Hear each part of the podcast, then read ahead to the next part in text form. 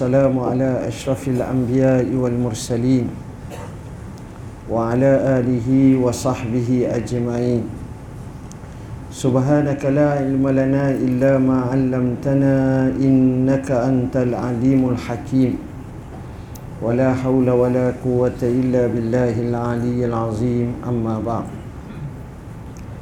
yang saya kasihi ashabul fadilah uh, pegawai agama band Islam dan surau ini para imam seterusnya para muslimin sidang Jumaat yang dirahmati Allah sekalian. Alhamdulillah pada tengah hari ini pada waktu yang berbaki ini marilah sama-sama kita muhasabah diri kita untuk kita tekuni sirah atau perjalanan orang-orang yang hebat zaman dahulu mudah-mudahan percikan kehebatan itu singgah dalam komus hidup kita dan kita dapat melayari bahtera kehidupan mengikut keredaan Allah. Tajuk tazkirah yang kita angkat pada tengah hari ini adalah peristiwa hijratul Rasul sallallahu alaihi wasallam mengenali Abu Bakr Siddiq. Seorang tokoh yang bila mana Nabi nak hijrah Nabi telah bertemu dengan Abu Bakar dan menyatakan hasratnya. Inna Allah qad azina li bil hijrah. Sesungguhnya Allah izinkan kepada aku untuk hijrah. Makanya Abu Bakar menjawab As-suhbatu ya Rasulullah. Aku mahu bersahabat denganmu ya Rasulullah. Jawapan Abu Bakar itu adalah jelas menunjukkan kepada kita betapa Abu Bakar sanggup merisikokan dirinya untuk dibunuh. Dan disitulah terserlah sahabat sejati. Tuan-tuan, membina persahabatan mendapat sahabat sejati menjadikan sahabat sanggup berkorban apa saja adalah amat nadir dan jarang berlaku tapi mahalnya sahabat dan inilah yang dibina oleh Rasulullah sallallahu alaihi wasallam bersama dengan sahabat-sahabatnya. Sehingga mereka kasih sesama mereka dengan sekasih-kasihnya. Persahabatan yang diasaskan dengan mahabbah dengan mawaddah dengan rahmah dengan kasih sayang sehingga akhirnya amat terbukti kehebatannya sahabat yang hebat adalah salah satunya bila kita menyelusuri dan kita menekuni sejarah bagaimana Nabi bersahabat dengan Abu Bakar. Abu Bakar tidak pernah berundur daripada Rasulullah sallallahu alaihi wasallam. Mempunyai rekod yang terbaik. Dan inilah yang telah diabadikan oleh seorang manusia yang tak maksum kepada nabinya Muhammad sallallahu alaihi wasallam yang maksum. Rekod Abu Bakar satu rekod yang tak akan dipecahkan oleh mana-mana manusia yang tak akan mungkin dibuat oleh mana-mana orang tapi itulah Abu Bakar. Sepatutnya kita kenal siapa itu Abu Bakar. Dengan mengenalinya maka kita fahamlah. Dia dalam sejarah adalah orang yang tidak banyak isu songe masalah bila dibentangkan Islam kepadanya kepercayaannya adalah kepercayaan yang mutlak sehingga kepercayaan itu di luar daripada pengetahuan dan pengalaman serta apa yang berlaku dia percaya tu tuan-tuan sehingga Allah pimpin kepercayaan Abu Bakar disertai dengan logiknya.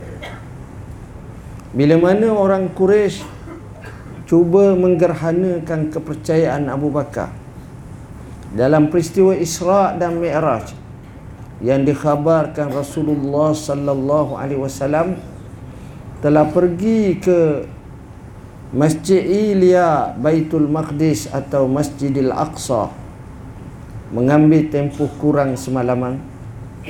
Maka Abu Bakar menggunakan matematiknya aklinya dengan menghujahkan kalaulah daripada langit sendiri pun kami boleh terima perkhabarannya sekadar dari bumi ke bumi yang sedikit itu takkan kami tak percaya Saat orang lain tak percaya dan dianggap sebagai fitnah. Wa ma ja'alna ar-ru'ya allati araynaka illa fitnatan lin-nas.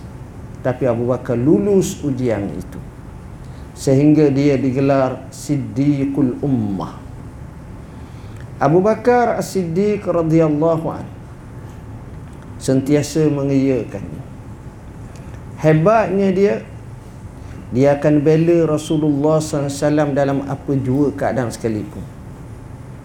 Walaupun susuk tubuhnya tidaklah sebagaimana Umar ibn Al-Khattab yang cukup tinggi yang cukup gah perkasanya. Abu Bakar seorang yang kurus tapi imannya tebal hebatnya. Bila mana Uqbah ibn Abi Mu'in telah mengambil satu selendang atau kain lalu mensentap Rasulullah SAW sehingga hampir tercekik Rasulullah sallallahu alaihi wasallam peristiwa yang berlaku di Makkahul Mukarramah dekat Kaabah. Abu Bakar bangkit dan menyatakan ataqtuluna rajulan an yaqula rabbi Allah Apakah kamu nak bunuh lelaki yang hanya berkata Tuhanku adalah Allah? Tengok Abu Bakar mempertahankan Rasulullah SAW. Bukan sekadar itu, kita tengok bila mana dia nak berhijrah, dia offer untanya kepada Abu Bakar, kepada Rasulullah. Tapi Rasulullah SAW dia tidak akan ambil kesempatan. Tapi dia akan berkata bisaman aku akan bayar. Dan Rasulullah bayar. Itu sikap bagaimana sahabat dengan sahabat. Tak cukup dengan itu. Abu Bakar menggerakkan mobilasinya anak-anaknya hambanya termasuk lelaki atau perempuan semuanya membuat satu tugas misi dalam melaksanakan strategi package hijrah Rasulullah SAW supaya berjaya. Asma akhirnya digelar sebagai Zatun Niqatain. Orang yang mempunyai dua tali pinggang. Kerana diletakkan makanan untuk dibawa menjamu Rasulullah SAW di Gua Sur yang bermalam hampir tiga malam. Dia sanggup buat macam itu. Bayangkan daripada Mekah nak pergi ke Gua Sur sampai di kaki gua kaki kaki bukit dulu. Kemudian naik pula panjat. Barulah temu Rasulullah SAW. Tapi itulah pengorbanan. Sehingga kalau kita pergi tengok kat Gua Sur tu kita tengok air ni nak panjat atas tu mungkin 15 gelas tu. Kemungkinan lah kalau pukul 10 tengah hari 10 pagi tu dengan panahnya dengan tingginya dengan letihnya nak sapa. Tapi itulah.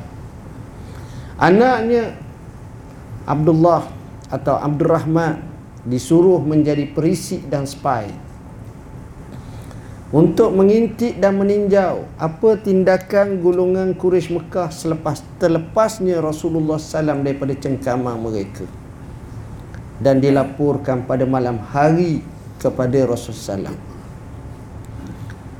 Hambanya Amir bin Puhairah digunakan kuda ataupun kambing-kambing untuk meligang kawasan supaya dapat menyembunyikan rancangan-rancangan dikesan oleh musuh-musuh.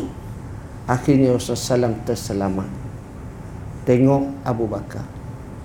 Abu Bakar mengambil semua hartanya.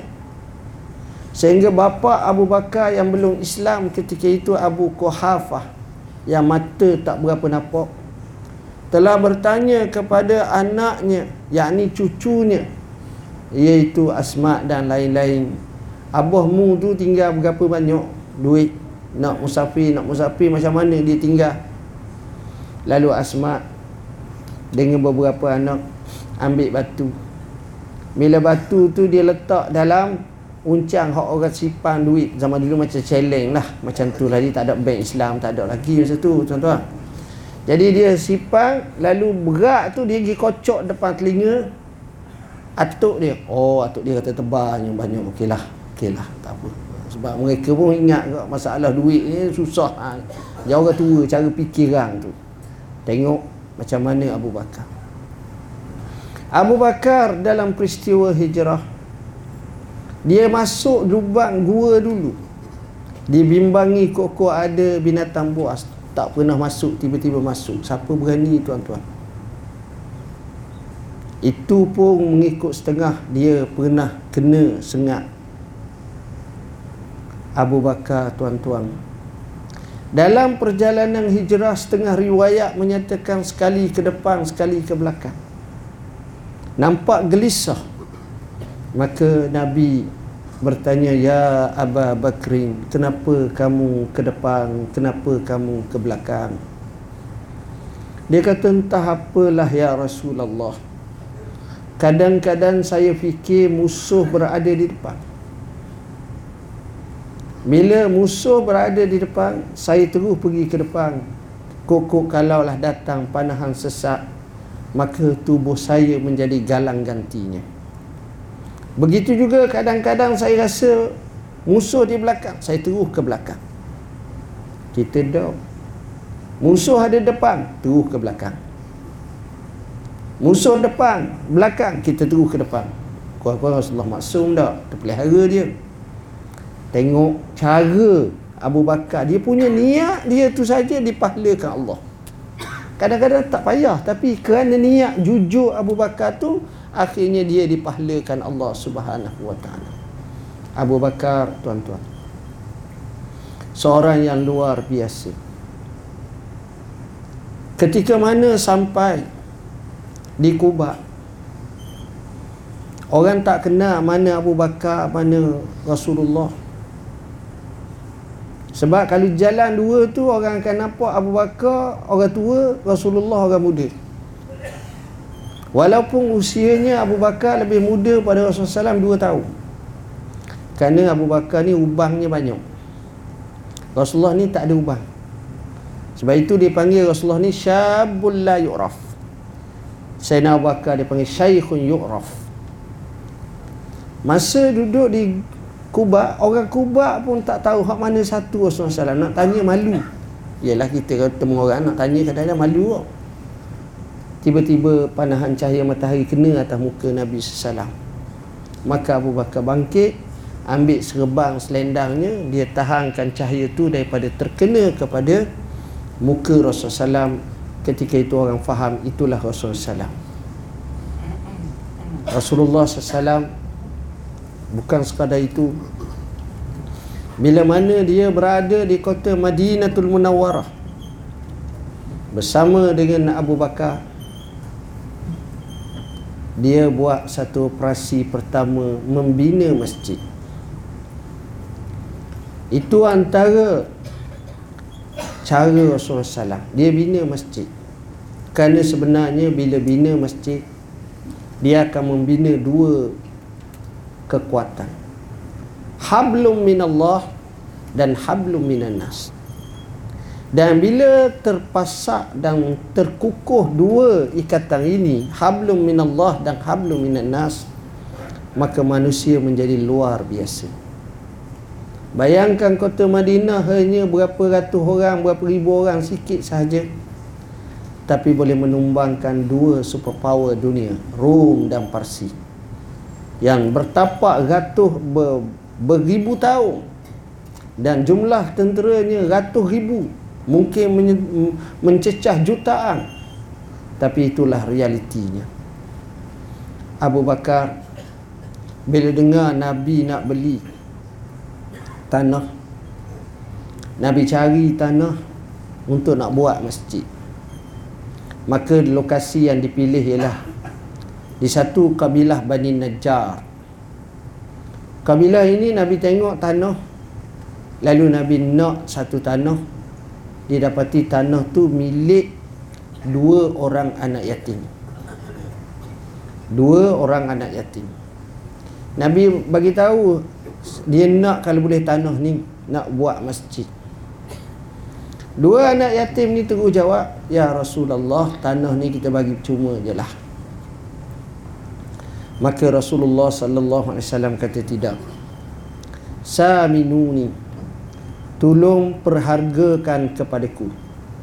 Maknanya lantik value cek berapa harga tanah.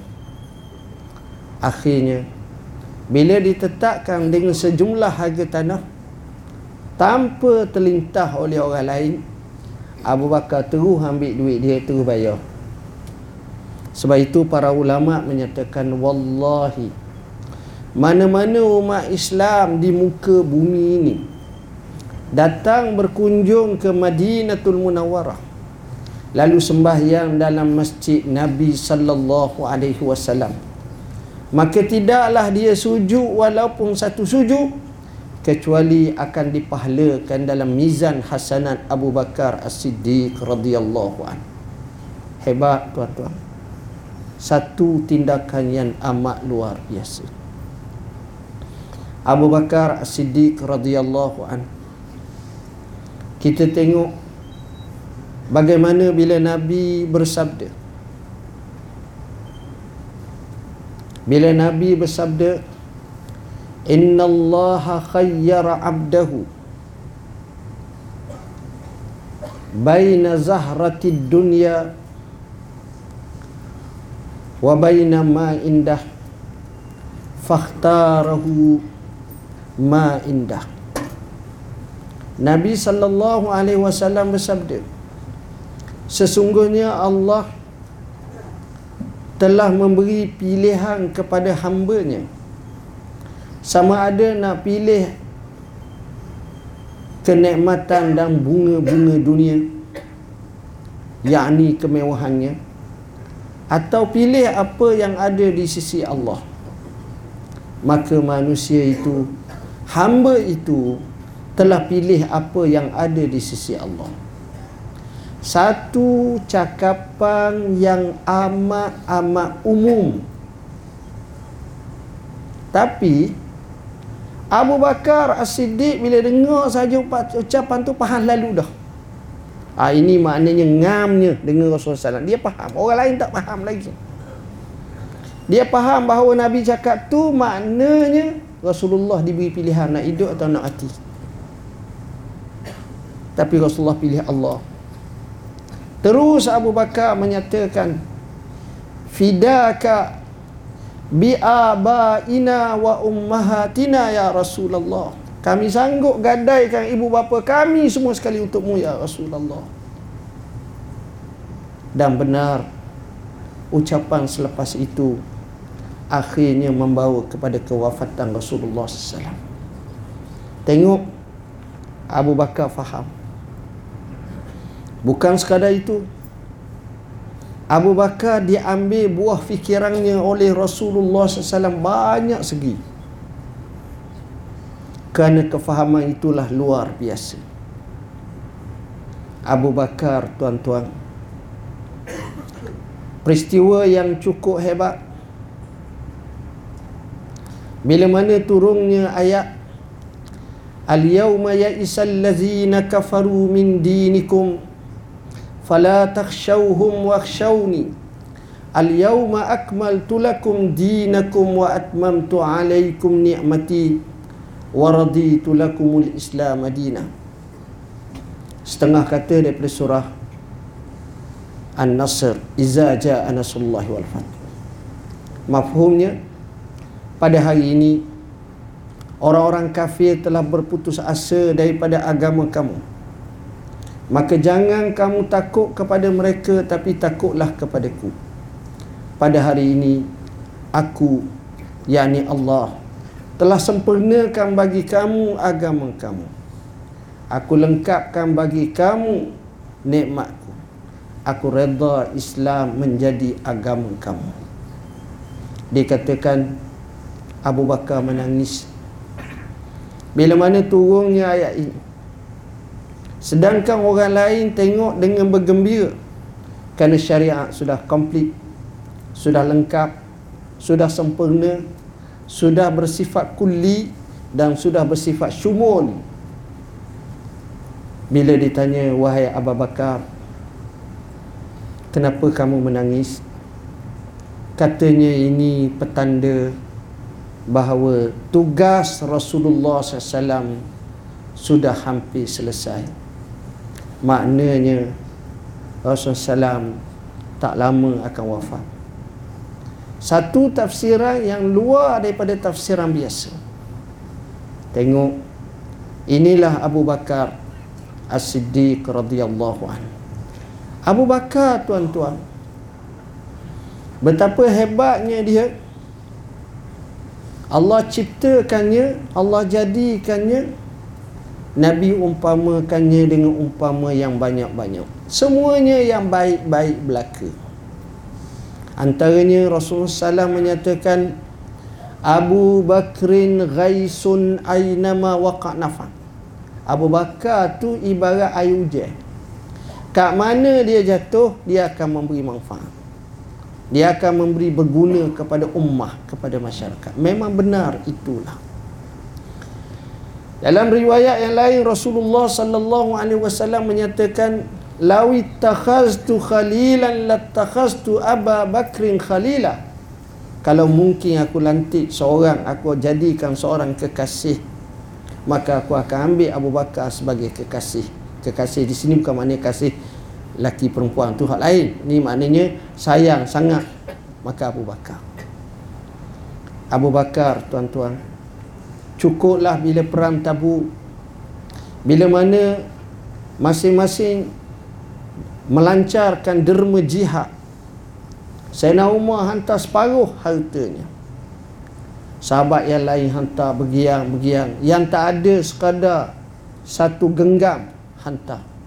Sumbang semua Tiba-tiba bila datang Abu Bakar Maka apa kata? Bila datang Abu Bakar Apa kata? Rasulullah sallallahu alaihi wasallam Rasulullah kata Rasulullah sallam kata Rasulullah kata Ma tarakta ya Abu Bakrin Apa yang kamu tinggalkan? Jawab Abu Bakar Taraktullaha wa rasulah. Aku tinggal Allah dan Rasul sahaja Dalam bahasa kasarnya Periuk belanga Gelah cawang Habis dia, dia beri semua sedekah. Kita tak mampu nak buat. Semua tuan-tuan Kosong. Ini manusia yang tak pernah berlaku dalam sejarah kemanusiaan Orang panggil ni bukan baik sajalah ni. Memang ialah manusia seperti itu. Dia Allah ciptakan. Luar biasa Abu Bakar. Abu Bakar As-Siddiq bila mana wafatnya Rasulullah sallallahu alaihi wasallam. Rasulullah ni tuan-tuan dia dekat nak wafat. Dia sakit sakit jenis demam sakit kepala gitulah lebih kurang dan cara sakit kepala tu macam sungguh sangat sehingga sahabat kata ya Rasulullah laqad tu'at kama yu'akur rajulan minna Nabi kata ya Wahai Rasulullah mu sakit kepala tu cara tu macam sakit dua orang kita. Nabi kata ya. Sebab itu tingginya pahala kelebihan Rasulullah SAW. Selepas sakit Rasulullah sembuh. Ha, biasanya kita kalau sudah sembuh tu kena jaga baik-baik tuan-tuan. Kata mati cepat tu. Kita dah lepas baik tu nak pergi KFC lalu dah. Ha, sibuk. Betul.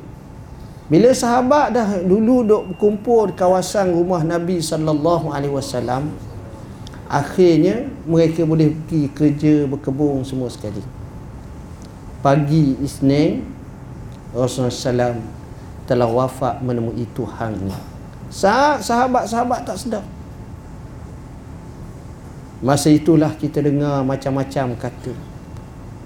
Sayyidina Umar mengisytiharkan perang siapa kata Rasulullah SAW wafat. Tak boleh terima tuan-tuan. Kenapa? Kerana teramat sayang. Dan dia bersumpah bahawa Rasulullah tak mati tapi dia kembali kepada Tuhannya sebagaimana Isa kembali kepada Tuhannya dan akan kembali ke muka bumi. Ada yang sahabat bila dengar Rasulullah SAW wafat rebah siapa long lai kepala lutut paralyzed tak tahan. Semua macam itu. Tapi Abu Bakar ni walaupun dia rapat dengan Rasulullah dia sayang kasih tapi Allah bagi kekuatan luar. Biasa dia boleh menenangkan ummah. Dia pergi ke Rasulullah SAW dia buka muka SAW dia kucuk dahi Rasulullah SAW dan dia bersabda dia berkata kepada Rasulullah ya Rasulullah laqad tibta hayya wa tibta mayyita. Ya Rasulullah kamu hidup mulia mati pun mulia. Dia tengok masyarakat tak kerawan. Dia cuba menenangkan Umar supaya diam tapi Sayyidina Umar masih lagi bercakap. Lalu dia menyampaikan satu ucapan yang patut ditulis dengan tinta emas. Itulah sifat Abu Bakar. Dalam keadaan hevok Dalam keadaan fauda Atau dalam keadaan celaru ini Dalam keadaan putuh Layang-layang putuh tali Tak tahu nak pegang kat mana Abu Bakar menyampaikan satu ucapan yang cukup hebat sedar kembali kepada keinsafan dan keyakinan kepada qada dan qadar. Apa kata Abu Bakar? Ayyuhan nas man kana ya'budu Muhammadan fa inna Muhammadan qad mat. Wa man kana ya'budu Allah fa inna Allah hayyul la yamut. Wa ma Muhammadun illa rasulun qad khalat min qablihi ar-rusul afa imma ta'au kutilan qalabtum ala aqabikum wa man yanqalib ala akibai falan yadurrallaha syai'a wa sayajzillahu syakirin. Kata kata Abu Bakar hai manusia siapa yang sembah Muhammad maka Muhammad mati. Siapa yang sembah Allah maka Allah maha hidup dan tak mati selama-lamanya Lalu Abu Bakar membaca permaan Allah Ta'ala dan tidaklah Muhammad itu melainkan seorang Rasul bersilsilah sebelumnya Rasul-Rasul yang telah datang sebelum kamu. Apakah jika sekiranya dia mati atau dia dibunuh maka kaki-kaki dan tumit-tumit kamu berpaling daripadanya. Siapa yang berpaling maka dia tidak boleh memberi mudarat kepada Allah dan Allah pasti membalas kepada orang-orang yang bersyukur. Bila dengar ayat itu tuan-tuan semua merasa akur dan semua boleh terima. Itulah Abu Bakar. Selesai masalah yang berkecamuk dalam pemikiran sahabat. Timbul soalan nak tanam kat mana Rasulullah SAW dia kata tanam tempat dia mati berdasarkan nas timbul soalan macam mana nak mandikan Rasulullah SAW dia kata Rasulullah mandi tidak boleh dibuang bajunya supaya auratnya sentiasa terpelihara.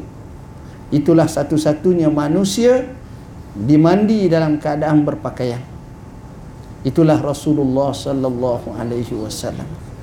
Bukan sekadar itu kita tengok bila mana orang Ansar membuat satu cadangan orang Quraisy seorang pemimpin orang Ansar seorang pemimpin orang Muhajirin seorang pemimpin. Jadi dua. Sayyidina Abu Bakar menyatakan pemimpin kena seorang. Dan pemimpin hendaklah daripada kalangan orang Quraisy al-a'immatu min Quraisy atau al-khilafatu min Quraisy Sayyidina Abu Bakar suruh pada bila kepada Umar ibn Al-Khattab atau Abu Ubaidah Al-Jarrah untuk dibayarkannya serentak dengan itu kedua-duanya kata Abu Bakar yang paling layak. Abu Bakar naik dan menyampaikan satu ucapan bila dibayah di Bani Saqifah Bani Sa'idah kawasan sebahagian daripada Masjid Nabi sekarang tempat tu. Bila dia naik dia menyampaikan ucapan ayyuhan nas inni qad wullitu alaikum walastu bi khairikum. Fa in ahsantu fa'inuni wa in asattu faqawwimuni. Hai manusia Sesungguhnya aku telah dilantik di kalangan kamu Dan aku bukan orang terbaik. Tengok cara jawapan. Kalau kita hamba lah orang paling baik Syed. Tapi Abu Bakar dengan waraknya Dengan tawaduknya Kata Muhammad Al-Ghazali Seorang mufakir Islam Jawapan ini Memberi satu kesedaran kepada manusia Jangan duk bincang Hamba paling baik Bukan kerja untuk nak mengangkat masing-masing. Tengok. Kalau aku betul, tolonglah aku. Kalau aku salah, betul ke aku. Ucapan Abu Bakar. Panjang lebar. Setengah riwayat dalam Hayatus Sahabah. Oleh Syekh Yusuf Kandahlawi dan sebagainya cerita. Abu Bakar ni bila dia balik rumah selepas dilantik jadi khalifah, dia menangis tuan-tuan. Sayyidina Umar datang kepada Abu Bakar dan cerita kepada Abu Bakar, tanya kepada Abu Bakar. Abu Bakar marah pada Umar. Kenapa kamu lantik aku? Kalau kita kau nak berapa jadi ketua pengaruh? Tender apa kau nak? Abu Bakar tuan-tuan jawab macam mana? Kenapa kau lantik aku? Kata Sayyidina Umar kata macam mana?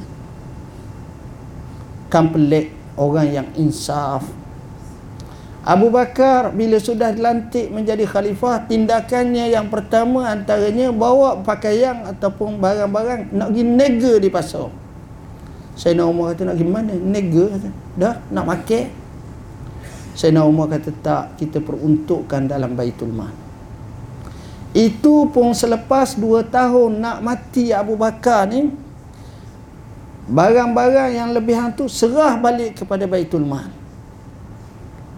Tak ada langsung tuan-tuan. Bila dia nak mati kata Aisyah wahai abi, abahku aku akan cari pakaian kain kafan yang baik untukmu. Dia kata jangan hak baik-baik ni beri orang hidup orang hidup lebih sesuai daripada orang mati cukuplah kau ambil jubahku yang mana aku guna untuk berperang fi sabilillah bersama Rasulullah sallallahu alaihi wasallam menjadi kain kafanku. Tengok itulah Abu Bakar. Dalam tarikh Al-Khulafa oleh Al-Imam Suyuti menceritakan Abu Bakar ni bila mana dia jadi khalifah tubuhnya makin hari makin kuat makin kurus makin kusut.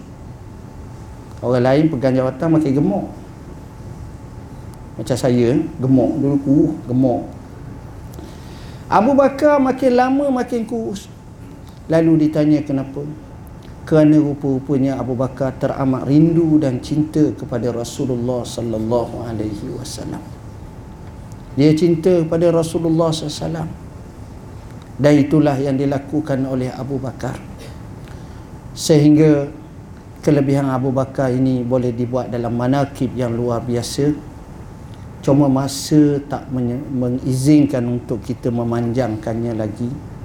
Cukuplah saya nyatakan bahawa Abu Bakar ini orang yang Nabi tuding jari kepadanya untuk kita ikuti iqtadu bil lazaini min ba'di. Ikutlah dua orang selepas padaku Abu Bakar dan Umar. Maklumat-maklumat yang kita bincang sebahagiannya terdapat dalam fiqh al-hijrah tuan-tuan. Boleh dapati dan juga beberapa koleksi-koleksi yang lain bolehlah kita tengok untuk kita hadam maklumat-maklumat dan ilmu. Dan jadilah semangat hijrah yang kita ambil untuk tahun ini untuk kita meniru tokoh-tokoh yang hebat seperti Abu Bakar sebagaimana kata pujangga fatashabbahu illam takunu mislahum inna tashabbuha bil kirami falahu. Tirulah mereka sekalipun kamu tak setara mereka kerana tiru orang yang hebat sudah pasti mendapat kemenangan. Sekadar itu aku qauli hadza wa astaghfirullahal azim li wa lakum. Wassalamualaikum warahmatullahi wabarakatuh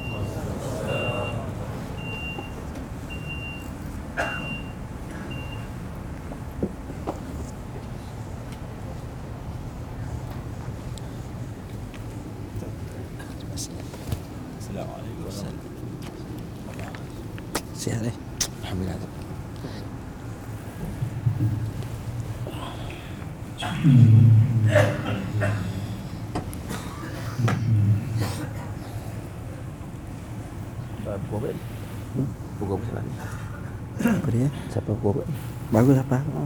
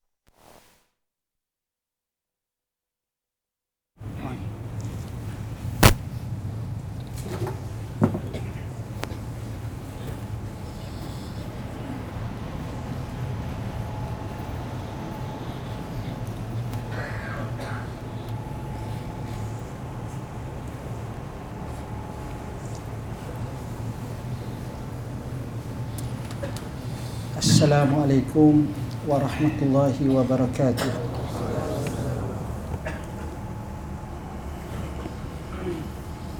اللهم أكبر الله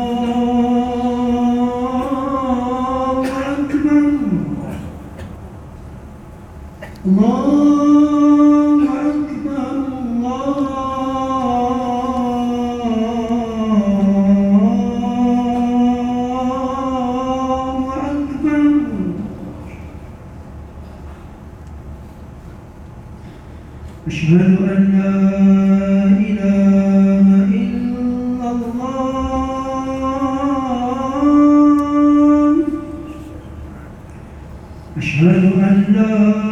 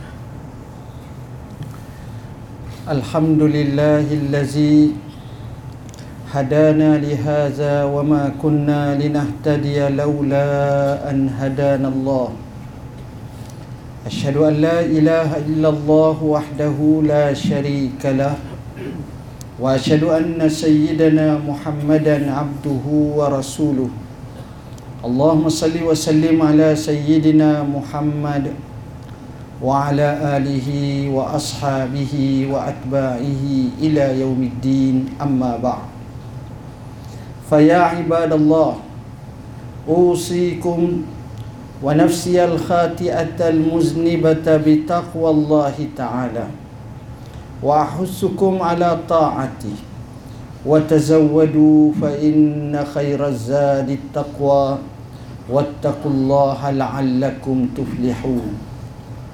Saudara-saudaraku sidang Jumaat yang dirahmati Allah. Marilah sama-sama kita menginsafi diri Dengan memuhasabahkan diri kita Untuk kita meningkatkan ketakwaan kita kepada Allah. Sebagaimana kata Sayyidina Ali radhiyallahu an At-taqwa huwal khawfu minal jalil Wal amalu bit tanzil والرضا بالقليل والاستعداد ليوم الرحيل Takwa itu terangkum empat perkara Merasa gerung dan takut kepada Tuhan yang maha perkasa Beramal dengan apa yang diturunkan oleh Al-Quranul Karim Reda dengan rezeki Allah sekalipun sedikit Dan seterusnya membuat persediaan untuk kita menghadapi hari kita musafir kepada Tuhan. Hari yang dinyatakan yauma la yanfa'u malun wala banun illa man atallaha biqalbin salim. Hari yang tak mungkin memberi manfaat oleh harta benda dan anak pinak. Hanya yang datang menghadap Allah dengan hati yang sejahtera. Sidang Jumaat yang dirahmati Allah dalam seminggu dua ini kita mendengar berbagai-bagai tragedi yang terkadang-kadang tersentap hati kita tersentuh jiwa kita dan isu yang berlaku memerlukan kepada kita muhasabah semula dalam kita memprogramkan generasi-generasi kemudian Justru saya tajukkan khutbah pada hari ini adalah anakku. Memberi mana anak kita? Apakah kita nak anak kita ini macam mana? Dan kitalah lakarkan tulisan dan kitalah lakarkan lukisan kepada anak kita. Kullu mauludin yuladu 'alal fitrah fa'abawahu yuhawwidanihi au yunassiranihi au yumajjisani setiap anak itu dilahirkan dalam keadaan fitrah. Maka kedua ibu bapa lah yang akan mencorakkannya. Sama ada meyahudikannya menasaranikannya atau memajusikannya. Peliknya Rasulullah sallallahu alaihi wasallam tidak sebut untuk mengislamkannya. Kerana cukup dengan kalimah fitrah yakni asal anak-anak itu okey baik tetapi yang mencarakkannya ialah ibu bapa. Maka ibu bapa lah yang penting tak kala dia menerima amanah Allah dengan adanya anak-anak zuriat itu. Anak-anak yang menjadi amanah ini yang menjadi kesinambungan kehidupan kita dari generasi ke generasi. Maka sebenarnya yang mencaraknya adalah kita sendiri. Ibu bapa lah yang utama dan pertama. Sebab itu cerdik pandai menyatakan aku tengok anak kamu aku faham keadaan kamu di rumah. Huru-hara sikap dan tikah laku itu seolah-olah anak kita menjadi potostek kepada diri kita itu sendiri. Inilah pentingnya kita menginsafi anak-anak ini. Makanya kita akan tengok bagaimana isu anak-anak ini perlu dilihat bukan semata-mata ketika usianya 7-8 tahun. Ketika usianya meningkat remaja tetapi Islam melihat sejak daripada awalan lagi. Bermula daripada pilihan pasangan. Dalam sebuah hadis Rasulullah sallallahu alaihi wasallam bersabda takhayyaru linutafikum. Kamu pilihlah untuk meletakkan air mani air mani kamu. Dengan memilih wanita-wanita yang mana yang seterbaiknya mempunyai agama dan mempunyai akhlak fazfaz bizatid din taribat yadaka. Rasulullah SAW menyatakan maka berkemenanganlah kamu. Tak kala kamu memiliki wanita sebagai isteri yang mempunyai agama maka berseluklah tangan kamu. Maksudnya puaslah hati kamu kerana mendapat seumpama itu. Begitu juga apabila kita telah mengakad nikahkannya di mana kita menyatakan kabil tu nikah haha aku terima nikahnya. Satu tanggungjawab yang cukup besar. Perkara pertama yang Nabi ajar untuk kita doa kepada wanita tersebut. Ambil segala kebaikan-kebaikannya. Dan kita nyahkan segala kejahatan-kejahatan yang terwujud padanya diajar kepada kita memegang obongnya. Seraya berdoa Allahumma inni as'aluka khairaha wa khaira ma fiha wa fi riwayatin wa ma jubilat ilaiha wa a'udzubika min syarriha wa syarri ma fiha. Ya Allah aku nak minta kebaikan ada padanya dan apa yang terdapat padanya. Dan aku minta berlindung daripada kejahatannya dan kejahatan yang terdapat padanya. Kita asaskan rumah tangga dengan berqiyamul lail sebagaimana yang diajar oleh Rasulullah sallallahu alaihi wasallam semoga Allah merahmati seorang lelaki bangkit di tengah malam untuk melakukan ibadat kemudian mengejutkan isterinya. Tak kala sukar maka renjislah air maka kedua-duanya menjadi hamba Allah di tengah-tengah malam. Memohon restu dan memohon keredaan Allah yang sesuai dengan arahan Allah kepada nabinya. Wa minal laili fatahajjat bihi nafilatan lak. Asa an yab'atsaka rabbuka maqaman mahmuda daripada sebahagian malam hendaklah kamu bangkit untuk bertahajud sebagai satu nilai tambah untuk kamu pada hari akhirat kelak. Mudah-mudahan Tuhan kamu akan bangkitkan kamu dalam kedudukan yang terpuji Kemudian kita jangan lupa untuk titipkan doa sentiasa. Rabbana hablana min azwajina wa zurriyatina qurrata a'yun waj'alna lil muttaqina imama. Inilah doa yang diajar oleh Allah yang termaktub dalam Al-Quranul Karim yang dibaca oleh lisan al-anbiya oleh lidah para nabi. Ya Allah kurniakanlah kepada kami. Isteri kami atau suami kami. Zuriat keturunan kami menjadi penyejuk dan penawar mata hati kami. Dan jadilah kami bagi orang-orang yang bertakwa itu imam Sentiasa kita titipkan doa Kepada kita, kepada zuriat kita, pada keturunan kita. Tak kala anak kita dilahirkan Perkara pertama yang kita letakkan dalam corong telinganya adalah kalimah kebesaran Allah. Kalimah Allah lah yang pertama. Berlakunya azan dan iqamah di telinga kanan dan kiri. Kita gemakannya. Kita pasakkannya. Kita perkukuhkannya. Kita ampuhkannya dalam jiwanya, dalam hatinya.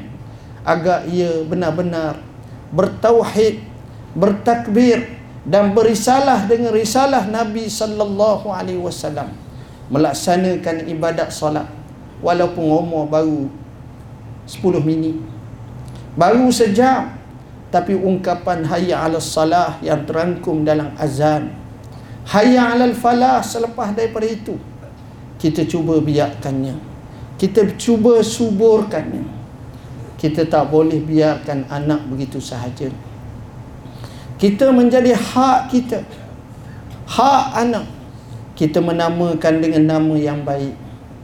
Kerana nama ini menjadi pengaruh yang besar dalam bentuk doa seseorang apabila menamakannya.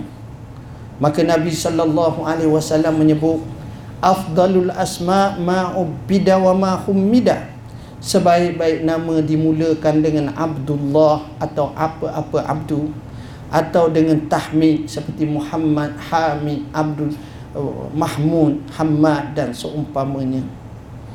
Kemudian seterusnya kita akikahkannya. Akikahkannya memberi satu makna secara tafaul mohon keberkatan daripada Tuhan. Menzahirkan rasa syukur di atas nikmat kurniaan tersebut. Kemudian kita terbiahkannya Rasulullah sallallahu alaihi wasallam menyatakan alimu auladakum. Kamu kena ajar anak-anak kamu. Dalam riwayat yang lain disebut adibu auladakum. Ala salasi khisal. Kamu takdib dan ajar anak kamu atas tiga perkara. Kasihkan kepada nabinya kasihkan kepada keluarganya dan juga ajaran membaca mengenali al-Quranul Karim disuruh diajar didik. Dari segi perkembangan makrifah ilmiahnya dan juga dari segi fizikalnya. Alimu auladakum was-sibaha. Ajar anak kamu bermain panah dan juga ajar anak kamu untuk berenang. Dalam riwayat yang lain disebut warukubal khail ajar untuk menunggang kuda memberi makna per- perkembangan fizikal juga diajar diajar kepada anak kita yang utamanya akhlak inilah antara perkara yang terpenting dalam sebuah kehidupan manusia. Sehingga Rasulullah sallallahu alaihi wasallam menyatakan, "Mana hala walidun waladahu khairum min adabin hasan." Atau kama qala. Tidaklah seorang abah menitipkan dan meninggalkan kepada anaknya lebih baik daripada akhlak pribadi keunggulan akhlaki yang unggul. Perkara seperti ini perlu kita ajar. Adanya peraturan adanya adab. Apabila ini kita dapat jelmakan pada anak kita kita dapat masukkan pada dalam jiwanya maka anak kita akan membesar dalam keadaan anak yang mempunyai saksiah Islamiyah barizah. Mempunyai kepribadian Islam yang nyata dan tertonjol pada masa itulah dia memanfaatkan kepada kita. Dia memberi sumbangan kepada ummah. Dia menegakkan syiar agama Allah. Dia menunjuk dan memandu ummah ke arah kebaikan maka inilah pelaburan yang terbaik bagi seorang ibu dan seorang bapa. Dan jangan sekali-kali kita pandang enteng tentang anak. Kerana Allah Subhanahu wa taala menyebut bila mana kita tidak memberi kecanaan dan keprihatinan yang sewajarnya maka anak-anak kita akan menjadi fitnah dan musuh pada kita. Innama amwalukum wa auladukum fitnah. Sesungguhnya anak-anak kamu harta benda kamu akan menjadi fitnah pada kamu. Tetapi apabila kita susun atur dengan sebaiknya dia memberi manfaat kepada kita. Walaupun kita sudah dikuburkan tapi kita tetap mendapat awaladun salihun yad'ulah atau anak yang baik yang saleh yang ditinggalkan yang berdoa untuk ibu bapanya yang menyambung kebaikan-kebaikan ibu bapanya. Inilah yang kita mahu cukuplah saya sebut dengan satu kisah. Bagaimana yang dinyatakan dalam satu riwayat bagaimana ruginya bapa tak kala dia sibuk tak kala dia enteng tak kala dia alpa tak kala dia lalai dalam mendidik dan mentarbiah anak. Dalam sejarah Islam seorang bapa yang sudah tua datang bertemu dengan Sayyiduna Umar ibn Al-Khattab yang ketika itu menjadi khalifah. Dan berkata ya Amirul Mukminin pukullah anak saya. Anak saya jahat anak saya zalim anak saya ganas anak saya tidak berakhlak dan memuntahkan perasaan kepada Sayyidina Umar. Khalifah yang adil ini memanggil anak tersebut. Seorang yang nampak perwatakan yang keras yang menunjukkan kehebatan. Bila Sayyidina Umar bertanya kepada si anak Wahai anak Wahai orang muda Benarkah kamu derhaka kepada bapa kamu? Jawab si anak itu Benar ya Amirul Mukminin. Sayyidina Umar bertanya Kenapa kamu derhaka kepada ibu bapa, kepada bapa kamu? Katanya kerana tiga sebab. Sebab yang pertama Ia pilih ibuku daripada pilihan Secara membabi buta sebarangan tangkap muat saja tanpa usul periksa tanpa melihat ibu yang baik sehingga memberi kesan kepada anak sebab yang kedua bila aku dilahirkan diberi nama aku dengan nama yang buruk. Nak Umar tanya apa nama kamu? Katanya nama aku adalah kelawar jantan memberi gambaran bahawa satu nama yang tidak sesuai. Sebab yang ketiga kerana aku tak pernah diajar. Sehingga aku menjadi kurang ajar. Aku tak pernah ditarbiyah Aku tak pernah dididik. Maka Sayyidina Umar dengan insaf Berpaling kepada abah yang tua ini Melihat kepada muka abah yang tua ini Seraya berkata Laqad aqaqta waladaka qabla an ya'uqaka waladuka. Wahai bapa Sebenarnya kamu telah derhaka kepada anak kamu Sebelum anak kamu derhaka kepada kamu. Istilah yang digunakan oleh Sayyidina Umar Bukan semata-mata anak derhaka Tapi wujudnya bapa derhaka. Semoga Allah pelihara kita Daripada termasuk dalam golongan seperti ini. Cukuplah ayat Quran Memberi keinsafan kepada kita Untuk mengambil peluang yang ada pada kita Mentarbiah, mendidik anak-anak kita Sebagaimana anjuran Allah untuk peliharakan diri kita dan anak-anak kita daripada api neraka.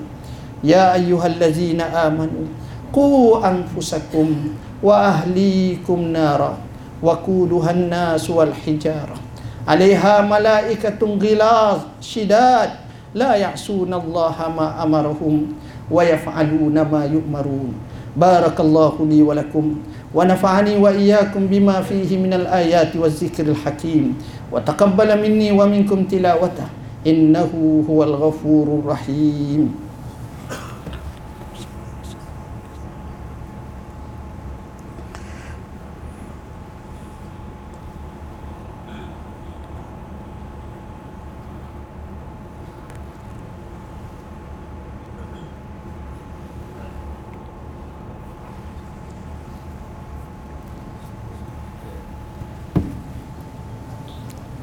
الحمد لله ولي الصالحين والعاقبة للمتقين ولا عدوان إلا على الظالمين.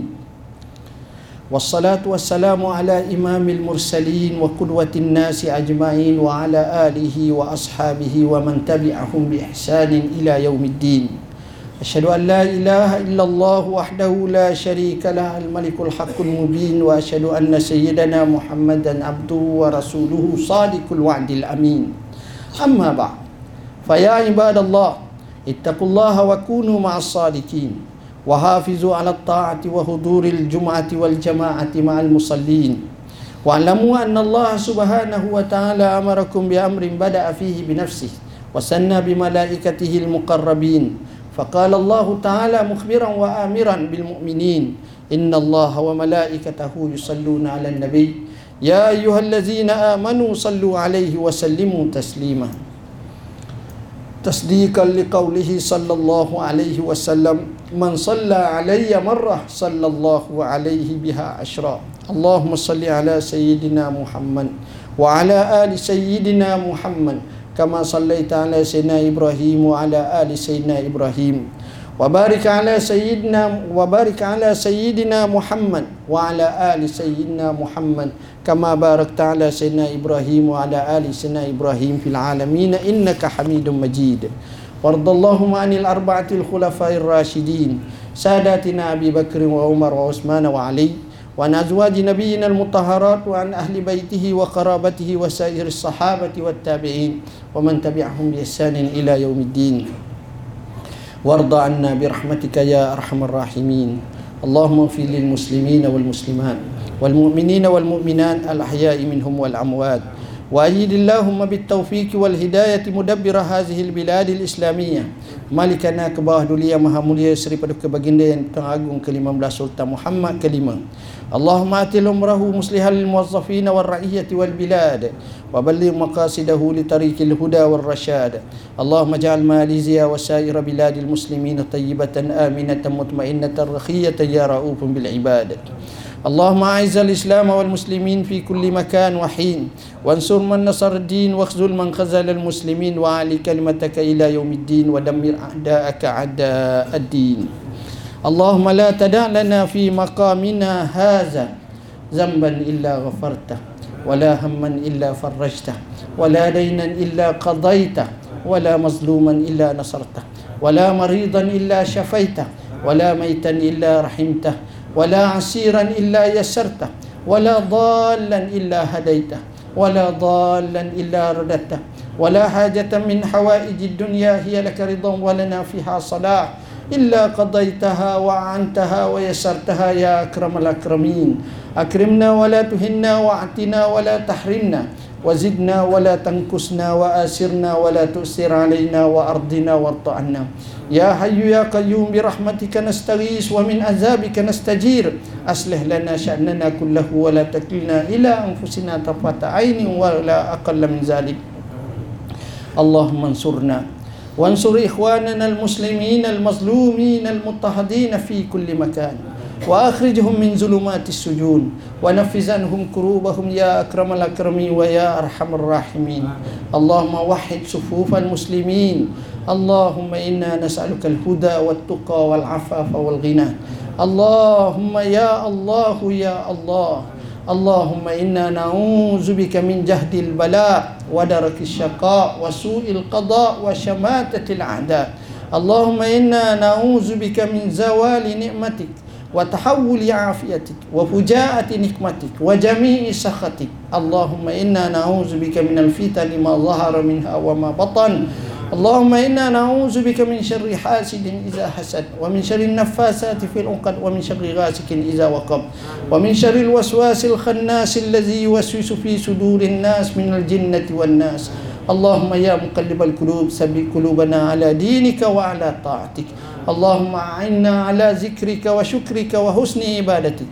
اللهم إنا نسألك لسانا رتبا بذكرك وقلبا مفهوما بشكرك وبدنا هينا لينا بطاعتك اللهم ربنا هب لنا من أزواجنا وذرياتنا قرة أعين واجعلنا للمتقين إماما ربنا اغفر لنا ولإخواننا الذين سبقونا بالإيمان ولا تجعل في قلوبنا غلا للذين آمنوا ربنا إنك رؤوف رحيم ربنا لا تزغ قلوبنا بعد إذ هديتنا وهب لنا من لدنك رحمة إنك أنت الوهاب ربنا آتنا في الدنيا حسنة وفي الآخرة حسنة وقنا عذاب النار عباد الله إن الله يأمر بالعدل والإحسان وإيتاء ذي القربى وينهى عن الفحشاء والمنكر والبغي يعظكم لعلكم تذكرون فاذكروا الله العظيم يذكركم واشكروه على نعمه يزدكم واسألوه من فضله يعطيكم ولذكر الله أكبر والله يعلم ما تصنعون